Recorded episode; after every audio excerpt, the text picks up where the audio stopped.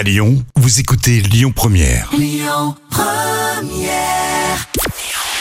Bonjour Rémi, bonjour Jam. Comme tous les jours, on jette un œil aux audiences. TF1 était logiquement en tête hier soir avec Colanta qui a rassemblé 3 millions et demi de personnes. Ça représente 17% de part d'audience. Derrière, on retrouve France 3 avec la série Tandem. France 2 complète le podium avec le film Au témoin d'un doute. Le film de l'après-midi sur M6, c'est bientôt terminé. Fini les histoires d'amour, les histoires d'enfants cachés et les tromperies. Fini aussi les téléfilms qui se succèdent juste après le déjeuner. La chaîne arrête tout à partir du 13 juin. Décision prise pour une durée indéterminée, indique M6, euh, qui souhaite plutôt miser sur un nouveau rendez-vous quotidien. Son nom, Un jour, un doc, consacré donc au documentaire. Alors, est-ce que pour autant c'est fini pour les fans de téléfilms? Eh bien, pas vraiment, euh, puisque TF1 de son côté continuera de diffuser les films l'après-midi.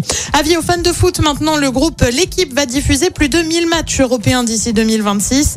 Annonce faite hier, il y aura notamment des matchs de la Ligue des Nations, des rencontres euh, pour les qualifications de l'Euro en 2024 et la Coupe du Monde en 2026. À noter que les matchs de l'équipe de France, en revanche, ne seront pas retransmis en direct, mais en différé euh, sur le canal 21. Côté programme, ce soir sur TF1, comme tous les mercredis, c'est Grey's Anatomy. Euh, Sur France 2, une série aussi avec la faute Rousseau. Sur France 3, on va à la mer et on s'intéresse à la Méditerranée avec des racines et des ailes. Et puis sur M6, c'est les quarts de finale de Top Chef. C'est à partir de 21h10.